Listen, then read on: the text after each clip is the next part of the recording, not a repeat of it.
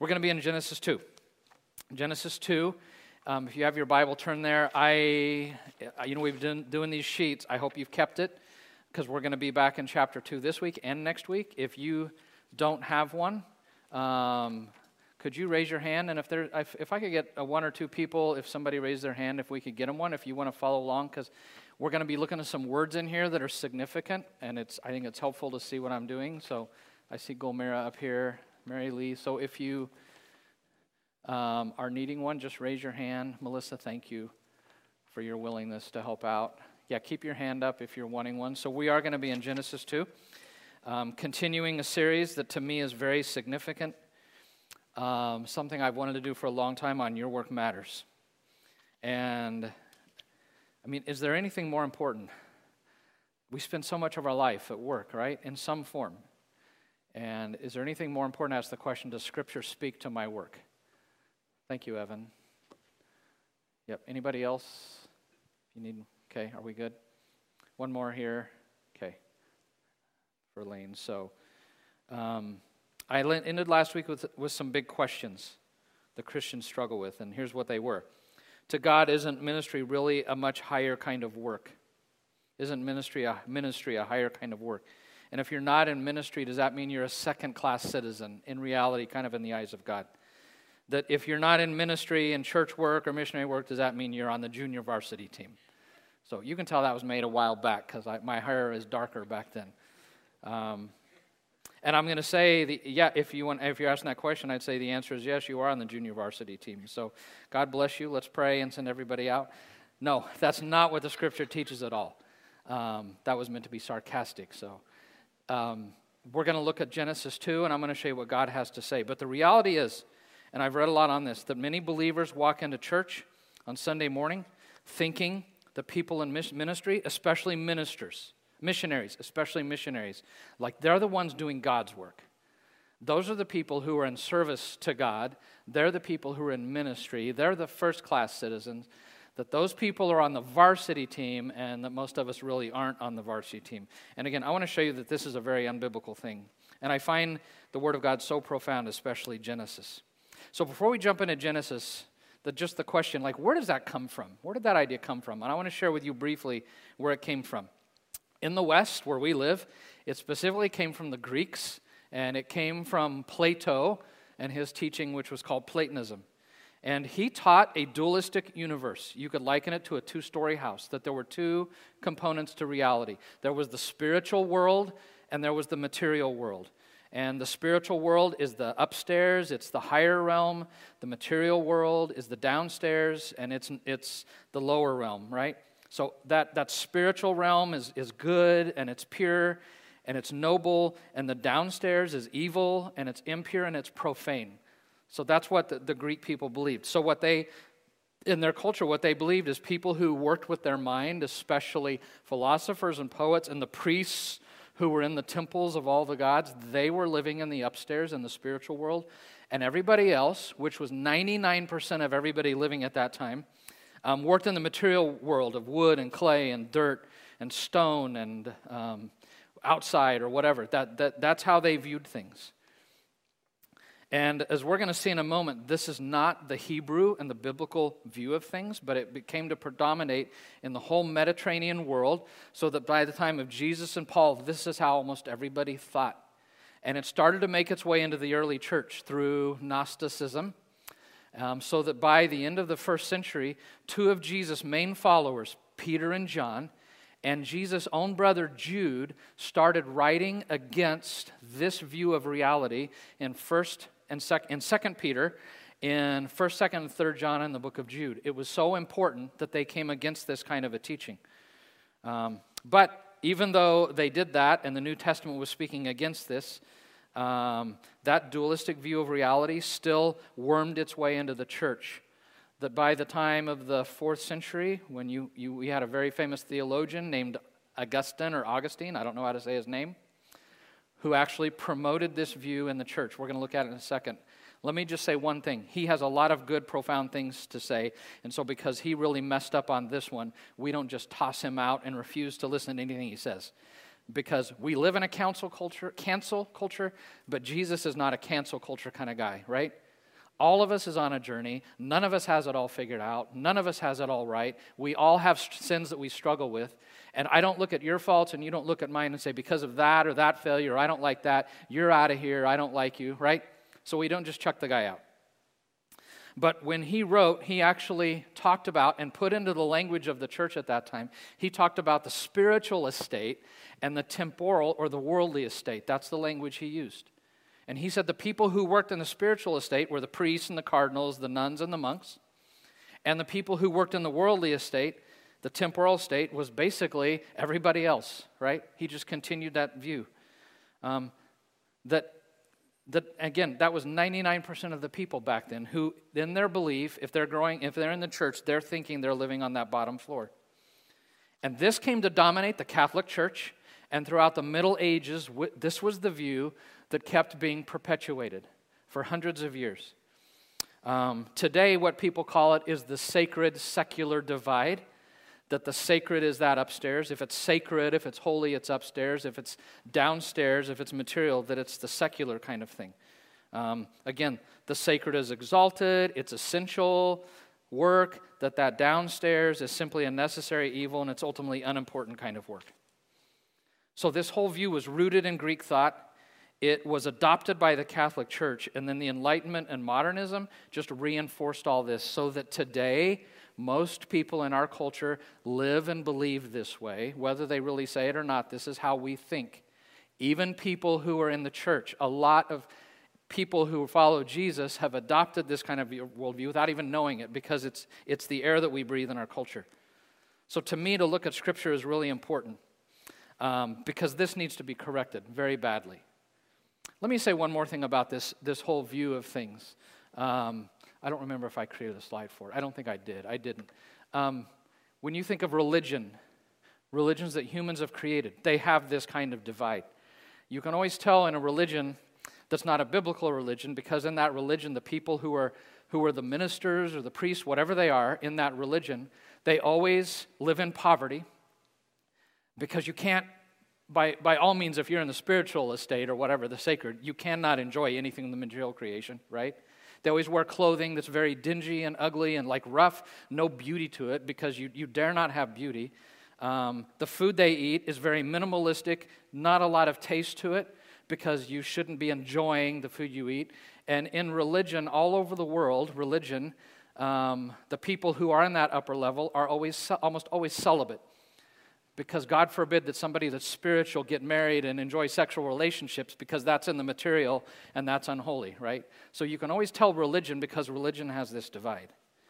That's not where I'm going this morning. Where I'm going to go is the book of Genesis. And really, what we're going to see is that this dualism is totally false, it's totally unbiblical.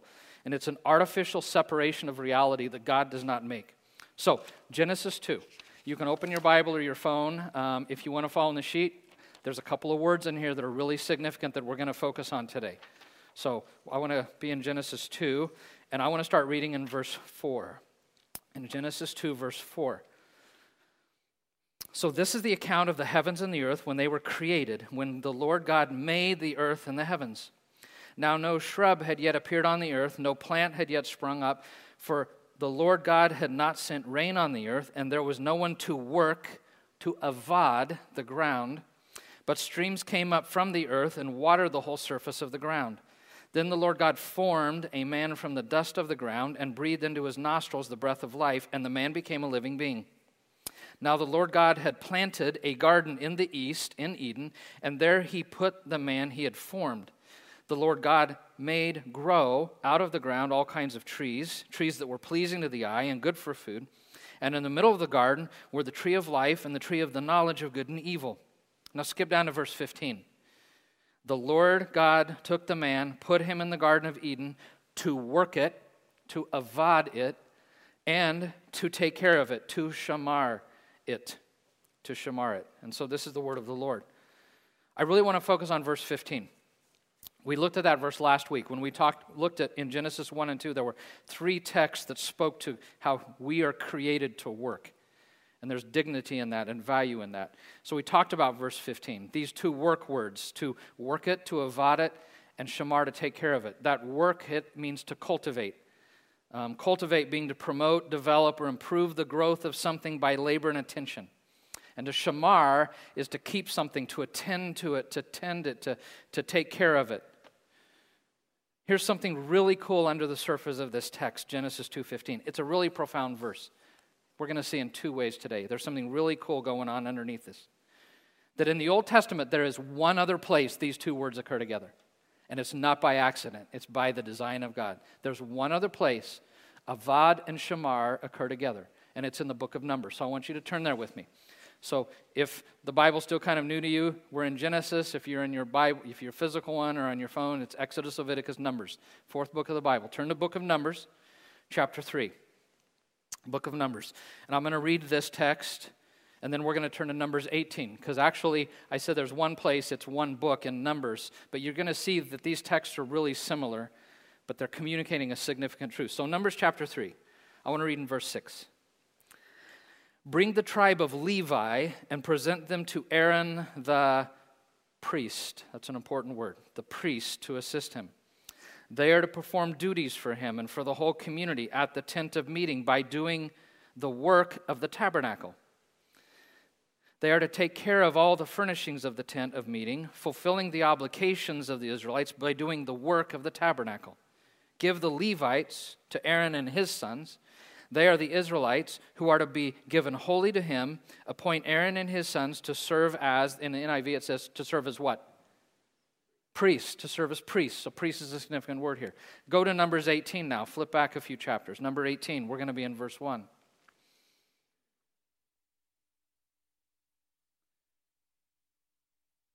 Again, you're going to see the Aaron and the Levites in this text and the word minister because they're the priests. That's really significant. So, Numbers 18, verse 1, really similar text. The Lord said to Aaron, and I just see here, I'm, there's, I'm going to skip a few words. Bring your fellow Levites from the ancestral tribe to join you and assist you when you and your sons minister before the tent of the covenant law. They are to be responsible to you and are to perform all the duties of the tent, but they must not go near the furnishings of the sanctuary of the altar. Otherwise, both they and you will die. They are to join you and be responsible for the care of the tent of meeting, all the work at the tent, and no one else may come near where you are. And then skip to verse 6, if you don't mind. I myself have selected your fellow Levites from among the Israelites as a gift to you, dedicated to the Lord to do the work at the tent of meeting, to do the work at the tent of meeting. So we see in Genesis 2 that the two tasks that the humans are given in the field, in the garden, which is what we would consider like normal work, is to avad and to shamar. And then in Numbers 3 and Numbers 18, the work that's given to the priests in the tabernacle is to avad and to shamar. Isn't that cool? To avad and to shamar. You can see it up here. The word work that you see um, twice, avad, work happens in here, shamar to take care of it another time. In, in Numbers 18, you see Avad twice and you see Shamar twice. It's the exact same job description that were given to Adam and Eve. Exact same job description. So here's what it's saying. And again, that is not an accident that these are the only two texts, these numbers and in Genesis 2, where this word of these words Avad and Shamar are used together. Because what it's telling me is that to avad and to shamar, to work and take care of, that I can do it. I do it in the field and I also do it in the tabernacle. Both of those places, it's the exact same job description. And that tells me that all work is priestly work. All work is priestly work, that it's all ministry. And that's why in 1 Peter 2 9, Peter says this, speaking of every believer. He says, You are a chosen people. You are a royal, what? A royal priesthood, a holy nation, God's special possession. The Peter says every single one of us is a priest. And what do priests do? They avad and they shamar. And what do people in a field do? They avad and they shamar. It's the same task. John Ortberg, in writing about this, about us all being a priest, wrote this A priest is sometimes described as one who represents God to the earth and the earth to God. But the reality is is that that was the original job description of the human race.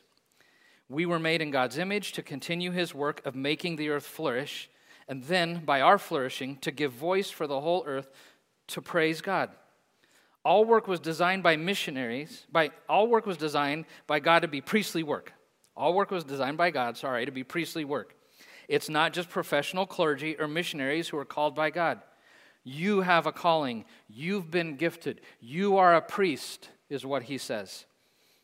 This is not just something that relates to volunteering at church. Your work is a primary place. It's maybe the primary place where your calling gets lived out.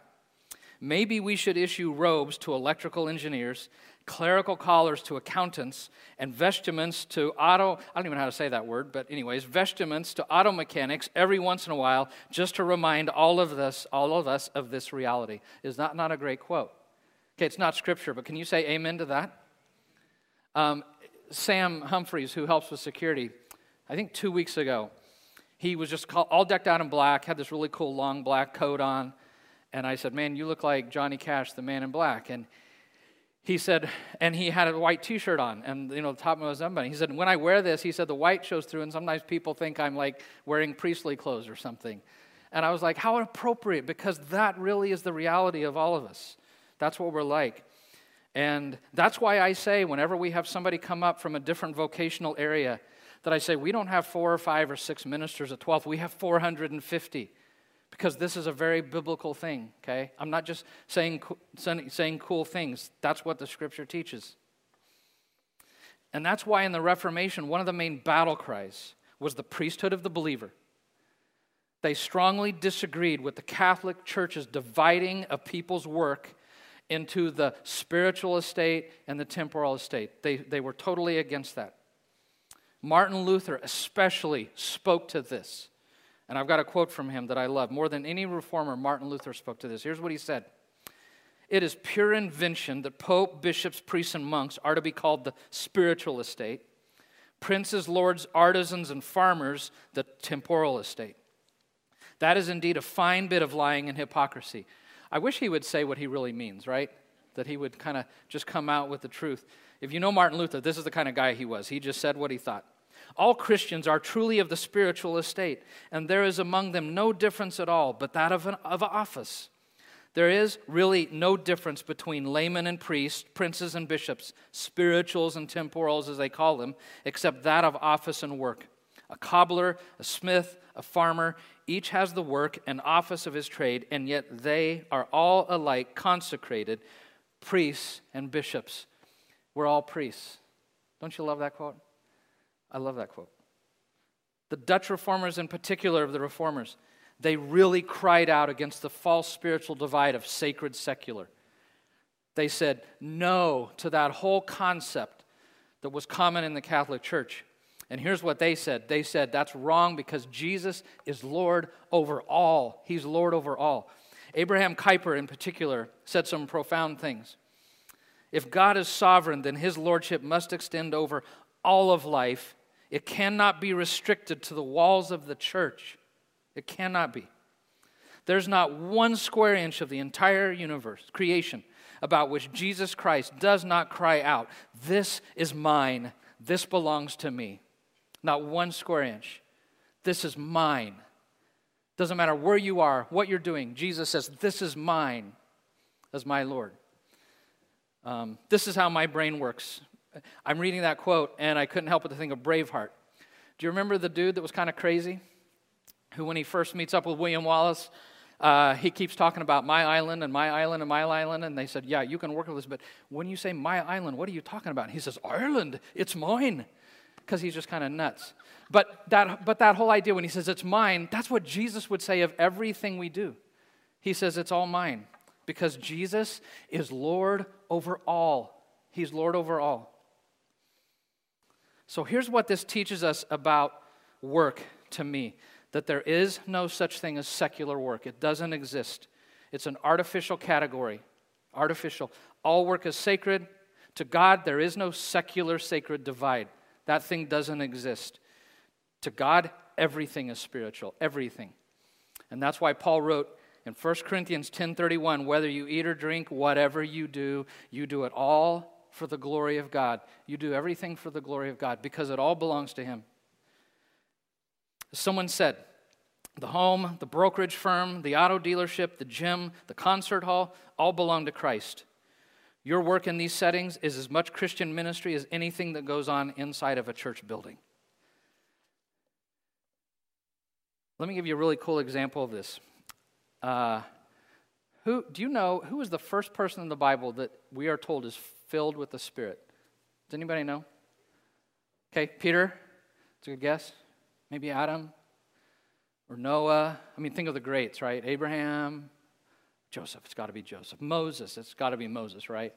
Or David, or Samuel, or Solomon, or Jesus. That there, Jordy, uh, Saul, right? I mean, there's so many things. Jordy, that's a great answer. This time it's not the right one, but you're always right to say Jesus in church, okay? So do that when, you know, anytime Pat asks a Bible question, just say Jesus and you'll be good most of the time. It wasn't Jonah. It wasn't even Jonah's well, whale, okay? The first person that we're told is full of the Spirit, it's in Exodus 31, 1 to 4, and his name is um, Bezalel, sorry, Bezalel. And here's what it says Then the Lord said to Moses, See, I have chosen Bezalel, son of Uri, the son of Hur, of the tribe of Judah, and I filled him with the Spirit of God, with wisdom, with understanding, with knowledge, with all kinds of skills, to make artistic designs for work in gold, silver, and bronze. Is that not amazing that this is the first man that we're told is filled with the Spirit? Doesn't mean others weren't, but he's the first one that's elevated, and that's said of him. Because that's how God views work. It's all His, right? All of it. Now, I want to take this a step further, and this is even more cool in my opinion. So go back to Genesis 2. I want to read verse 5, and I want to read verse 15. Verse 5 Now no shrub had yet appeared on the earth, and no plant had yet sprung up, for the Lord God had not sent rain on the earth, and there was no one to work to avad the ground.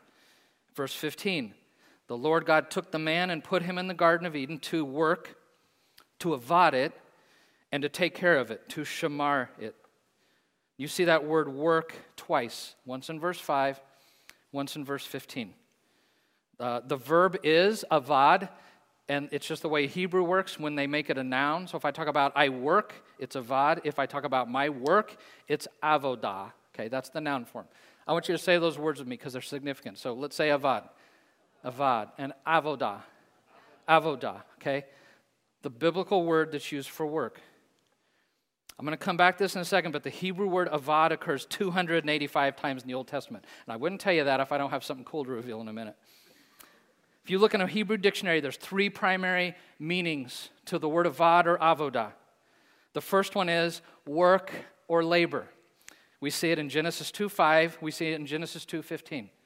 It's, it's in a lot of other places. It's in a couple of examples Exodus 34 21, where God says, speaking of the Sabbath, six days you shall work or avad.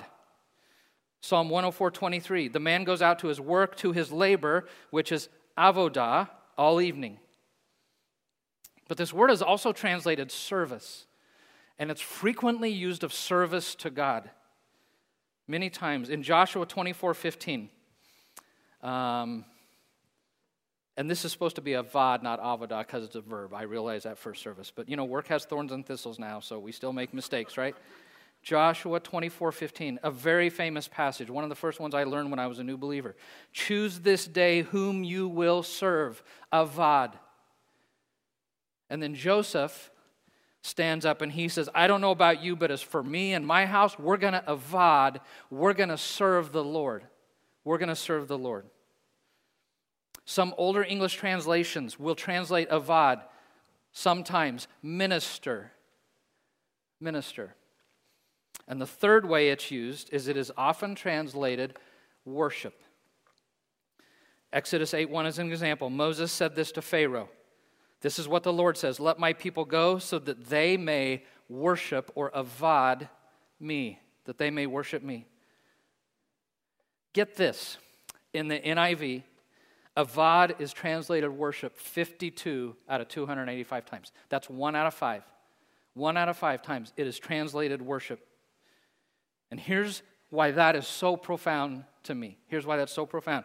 Because to God, work and worship are one and the same. They're joined at the hip, they're two sides of the same coin. Work and worship. go together. You can't separate those two things. I mean, is that not powerful? That that, com- that that job description to avad is given to the man and woman with the garden and the field, and the same description, avad, is used throughout Scripture of worshiping Him.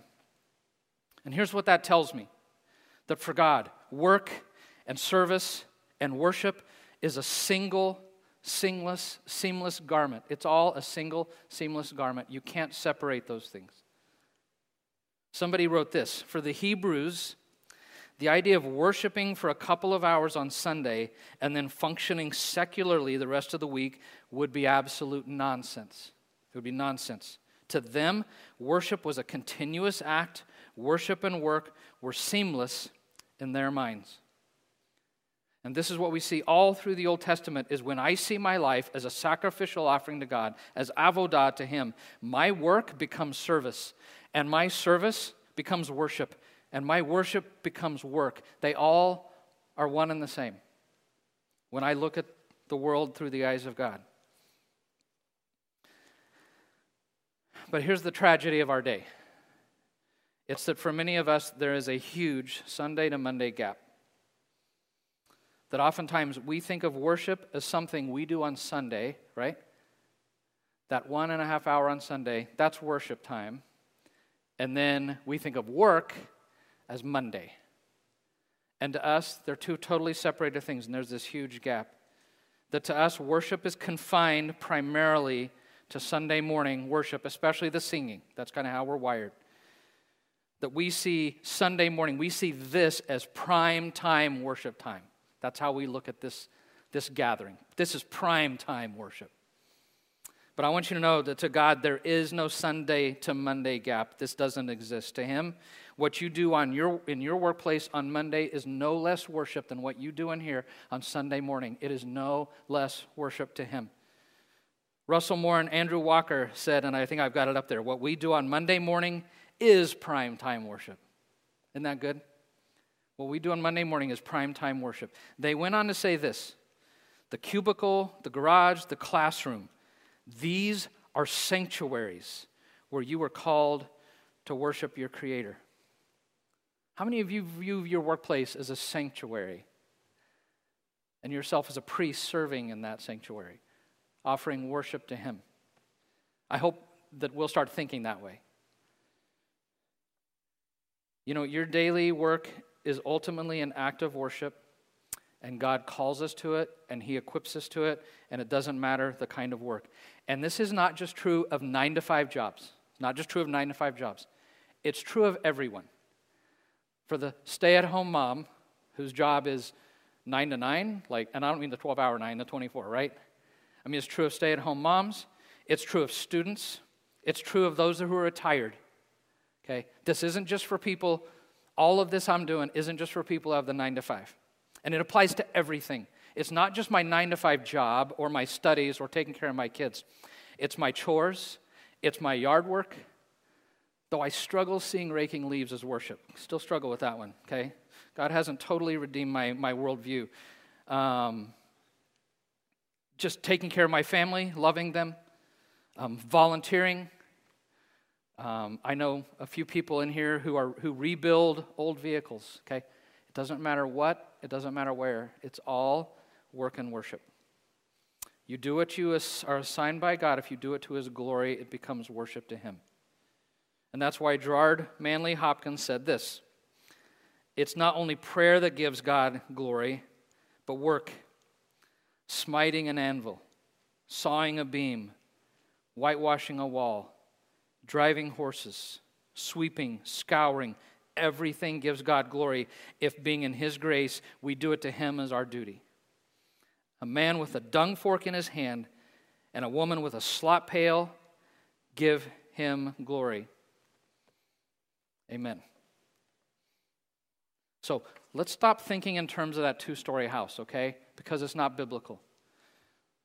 Reality, as God designed it, is actually a one story house. It's more of kind of a, um, a ranch style house, okay? That's what reality is. That all work is service, all work is worship, all worship is ministry. All of that is bound up in it. It's just we do it in different ways in different places. That's all. But it's all work, worship, and ministry. that all work is sacred, that all work truly is God's work, that all of us are priests wherever we are, all of us. That your workspace, it is your place of ministry. And your work, whatever it is, it is ministry. That's your ministry. Doesn't matter what you're doing, it's ministry. And so for us, as people who follow Jesus, there is no Sunday to Monday gap. There's no sacred secular divide. We see it all as worship. And that's why a guy I met in Kansas City, who we were talking about this topic, said to me this statement at the bottom that I love that the work of the church, the real work of the church, is the church at work. Isn't that cool? The real work of the church. It's you guys, it's your work. That's the real work of the church. So, think of your act, your acting. Think of your work as an act of worship. And think of your work as ministry. That's my goal, is that this morning you'll leave that, that you'll see we're all ministers, that we're all called to be ambassadors. That was our theme of our missions conference. Ambassadors wanted. We're all called to be ambassadors. And if that's true, that means my workplace is my embassy. It's the embassy of God, where I am to show his fame and glory in that space. So, your work, whatever it is, I think we know this deep in our heart, whatever it is, doesn't matter where it is, that's the place of perhaps your largest kingdom impact. Is that not true? Perhaps the place, other than family and maybe some friends and neighborhood, that's one of the places of greatest kingdom impact. So, 12th, don't ever think of what you do, your work, as second class. Don't ever think of that. Don't ever think that it's secular. Don't ever think that it's um, not ministry, that it's not worship. Don't think that it's um, I mean, all these things we've talked about. That you can honor and serve the Lord and worship Him as a stay at home mom, as an engineer, a factory worker, as a social worker, as a loan officer. That it doesn't matter where you are, you are in ministry, whether you're in retail or politics or real estate, fast food, big business, or in retirement. You're doing the work of the Lord. And it doesn't matter if you're a landscaper, a car repairman, a lawyer, a teacher, a missionary, a farmer, a custodian, an office manager, a graphic designer. It doesn't even matter if you're a pastor. It's all God's work, and it's all spiritual. Isn't that cool? Don't you love the Word of God? I, I, I love His Word. I find it so practical. I love the way it speaks to work. I, I love that Genesis 1, 2, and 3 has so much to say about work. And we're not done with Genesis. We're going to spend next week in Genesis 2. Because here's what I want to do. I told you I was going to spend the beginning. It was going to be two, and I decided to break this off and make it a third. And I'm glad I did, and I'm sure you're glad. Um, I've been trying to lay a theological foundation for how we view work biblically. But to me, that's not enough. To me, the next big question is this How do we connect our faith and our work in a meaningful way? Okay, that's cool. I can view myself differently, but how do I connect God and my faith with my work? I mean, practically some practical things. And that's why the subtitle of our series is Connecting My Work to God's Work. And so the next few weeks, I really want to get practical. And I want to give you some, I'm going to take from Scripture some metaphors or some pictures of work that God gives us that I think we can learn really important things of that that teach me very practical things that when I show up at work, I can do the things that it talks about and I can envision my work that way and it helps guide me in how I do my work. And so that's, that's what we're going to be doing the next three weeks, and I'm pretty excited about it.